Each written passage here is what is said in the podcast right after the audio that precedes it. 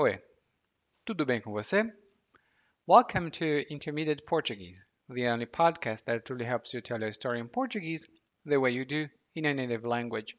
This is Ellie, coming to you from Salvador, Bahia, and today, after listening to this episode, you'll be able to talk about difficult financial situations that other people may go through with relevant vocabulary. And before I forget, during the month of November, I'm offering a free 15 minute consultation for serious and committed learners of Portuguese who want to assess their level and who want to know what is the next step they should take. You just go to podcast.intermediateportuguese.com and you'll find all information you need there. Now, let's get started.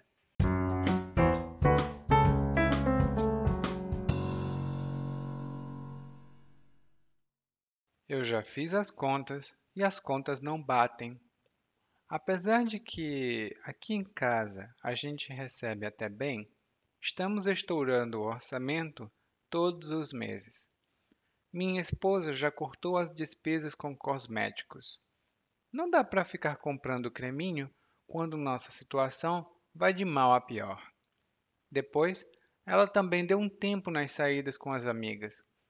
Eu até a incentivava a sair de vez em quando, mas agora que estamos vendendo o almoço para comprar o jantar, até concordo que ela queira passar mais tempo em casa. Já eu não sei mais onde posso poupar. Até contratei um consultor financeiro para me ajudar a detectar aqueles gastos não essenciais. Determinamos um orçamento e nos ativemos a ele. Mas Ainda assim, ficamos com um rombo na nossa poupança. E agora, o que me preocupa é: como somos dois assalariados, gastando desse jeito, não vamos ter dinheiro para a aposentadoria. Deus que me livre trabalhar até os 70 anos. Minha esposa disse que, se for o jeito, que assim seja. Mas não posso deixar assim. Decidi falar com minha filha para ver se ela também poderia colaborar. Talvez ela pudesse largar a academia. Ela nunca vai mesmo?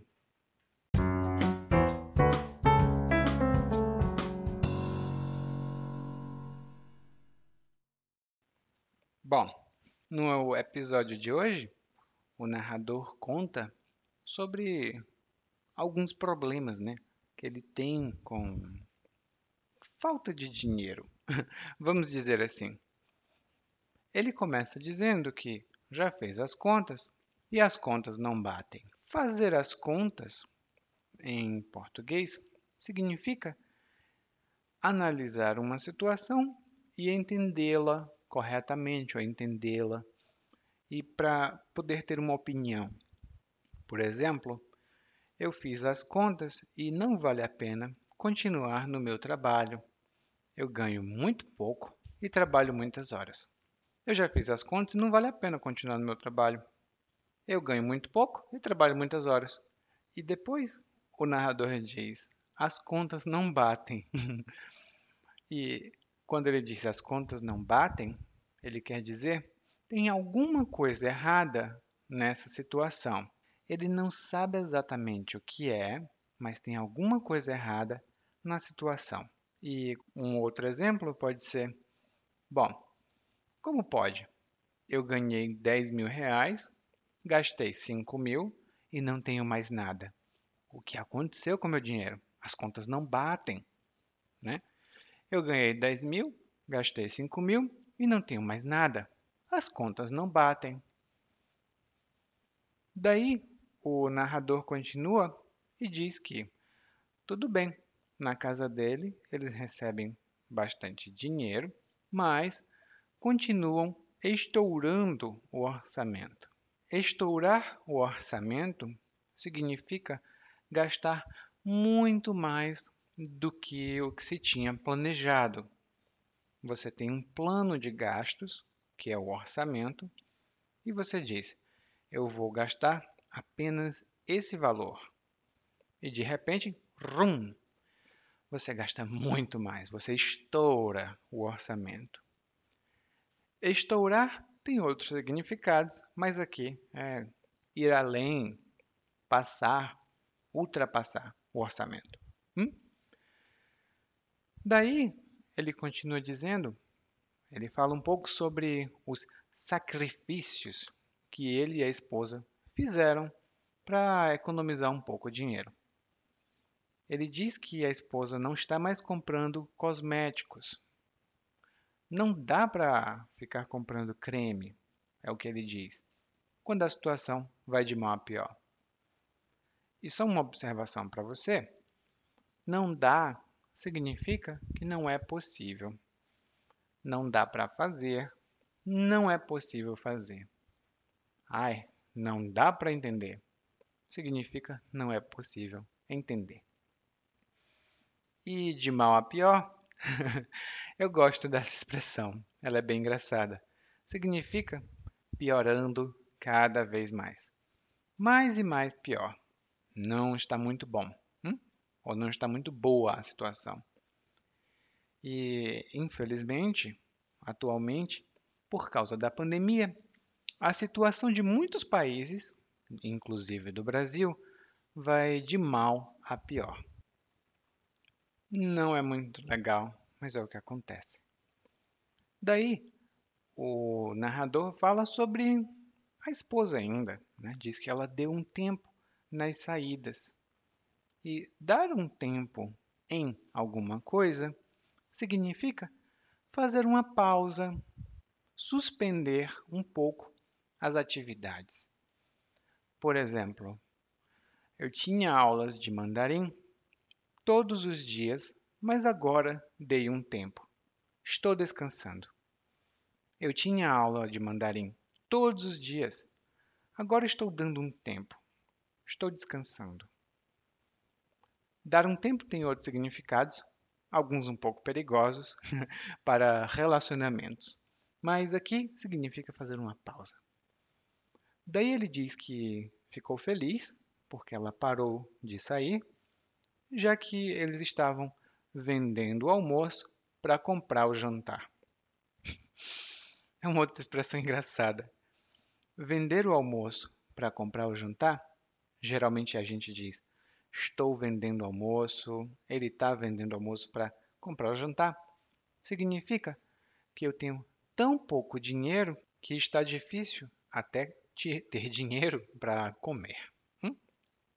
Daí ele continua dizendo que não sabe onde ele pode mais poupar. E poupar significa economizar. Você pode poupar tempo, poupar dinheiro e até poupar esforço, né? É tudo possível. Hum? Daí ele diz que contratou um consultor financeiro e eles determinaram um orçamento e se ativeram a ele. Ater-se a alguma coisa significa limitar-se a essa coisa, ou restringir-se, impor uma autorrestrição a alguma coisa. Eu não sei quanto a você, mas quando eu converso com os meus amigos, eu falo sobre muitos assuntos, muitos tópicos. É muito difícil se ater a um tópico só. É muito difícil se limitar a um tópico só pelo menos na minha opinião. Hum? E ater-se é um verbo muito bonito. Se você usar com seus amigos, você vai ganhar 10 pontos. É muito bom usá-lo. Daí, o narrador diz que, mesmo tendo se atido ao orçamento, ele tem um rombo na poupança. E um rombo é um buraco, mas é um pouco diferente de um buraco de golfe por exemplo. Se você tem uma roupa e a sua roupa rasga, isso significa que agora você tem um rombo na sua roupa. Alguma coisa rasgou, é, esse buraco se abriu e não era para estar lá. E o rombo, então, no orçamento, significa uma falta, um buraco, por assim dizer, no orçamento. E então o narrador continua e diz: Olha, nós somos dois assalariados e não vamos ter dinheiro para a aposentadoria. Essas são duas palavras muito comuns nos noticiários aqui do Brasil. Assalariado é uma pessoa que trabalha para receber um salário. Uma outra palavra para assalariado é empregado. Uma pessoa que está empregada numa empresa é assalariada. E quando um assalariado trabalha muitos anos aqui no Brasil, ele tem direito, ou tinha, não sabemos mais, ele tem direito à aposentadoria. E a aposentadoria é quando você já não precisa mais trabalhar, porque talvez você tenha trabalhado muitos anos, tenha economizado dinheiro e agora não precisa mais trabalhar. Alguns países têm aposentadoria outros não oferecem aposentadoria. Então, essa é uma coisa muito importante para pessoas em que, aliás, pessoas que moram em países onde não se oferece aposentadoria, né? Porque ninguém quer trabalhar até os 90 anos. Daí ele diz: Deus que me livre trabalhar até os 70 anos. E essa é uma expressão muito comum no Brasil, mesmo que você não tenha religião. As pessoas dizem: Deus me livre, Deus que me livre. Isso significa: isso é muito indesejável, eu não quero que isso aconteça. Por exemplo, Deus me livre trabalhar de noite. Esse sou eu. Deus me livre trabalhar de noite. Isso significa eu realmente não quero trabalhar de noite não desejo trabalhar de noite e não espero trabalhar de noite. Deus me livre. A gente também diz só, ai, Deus me livre, quando alguém diz uma coisa ruim e você não quer que essa coisa aconteça a você. E por fim, sem saber mais o que fazer, o narrador diz que vai falar com a própria filha. Vai sugerir que ela largue a academia. E largar aqui significa abandonar, não fazer mais. Tem outros significados, mas aqui significa abandonar. Por exemplo, eu estudava medicina na universidade, mas larguei os estudos para ser youtuber. Eu estudava medicina na universidade, mas larguei os estudos para ser youtuber. Não sei se é uma boa troca. E por fim, ele vai pedir que a filha saia da academia porque ela não vai. Bom, parece que ele está numa situação muito ruim, mas nós não estamos, porque nós agora vamos ouvir ao monólogo mais uma vez na velocidade natural. Eu já fiz as contas e as contas não batem. Apesar de que aqui em casa a gente recebe até bem, estamos estourando o orçamento todos os meses. Minha esposa já cortou as despesas com cosméticos. Não dá para ficar comprando creminho quando a situação vai de mal a pior. Depois, ela também deu um tempo nas saídas com as amigas. Eu até incentivava a sair de vez em quando, mas agora que estamos vendendo o almoço para comprar o jantar, até concordo que ela queira passar mais tempo em casa. Já eu não sei mais onde posso poupar. Até contratei um consultor financeiro para me ajudar a detectar aqueles gastos não essenciais. Determinamos um orçamento e nos ativemos a ele, mas ainda assim ficamos com um rombo na nossa poupança. E agora o que me preocupa é como somos dois assalariados, não vamos ter dinheiro para aposentadoria. Deus que me livre trabalhar até os 70 anos. Minha esposa diz que, se for o jeito, que assim seja. Mas não posso deixar assim. Decidi falar com minha filha para ver se ela também poderia colaborar. Talvez ela pudesse largar a academia. Ela nunca vai mesmo. You just listened to Intermediate Portuguese, the only podcast that truly helps you tell a story in Portuguese the way you do in a native language. This has been Ellie, and if you want to improve your Portuguese even faster, visit regularly www.portuguesewithellie.com and intermediateportuguese.com. Thank you. Muito obrigado e até a próxima. Tchau, tchau.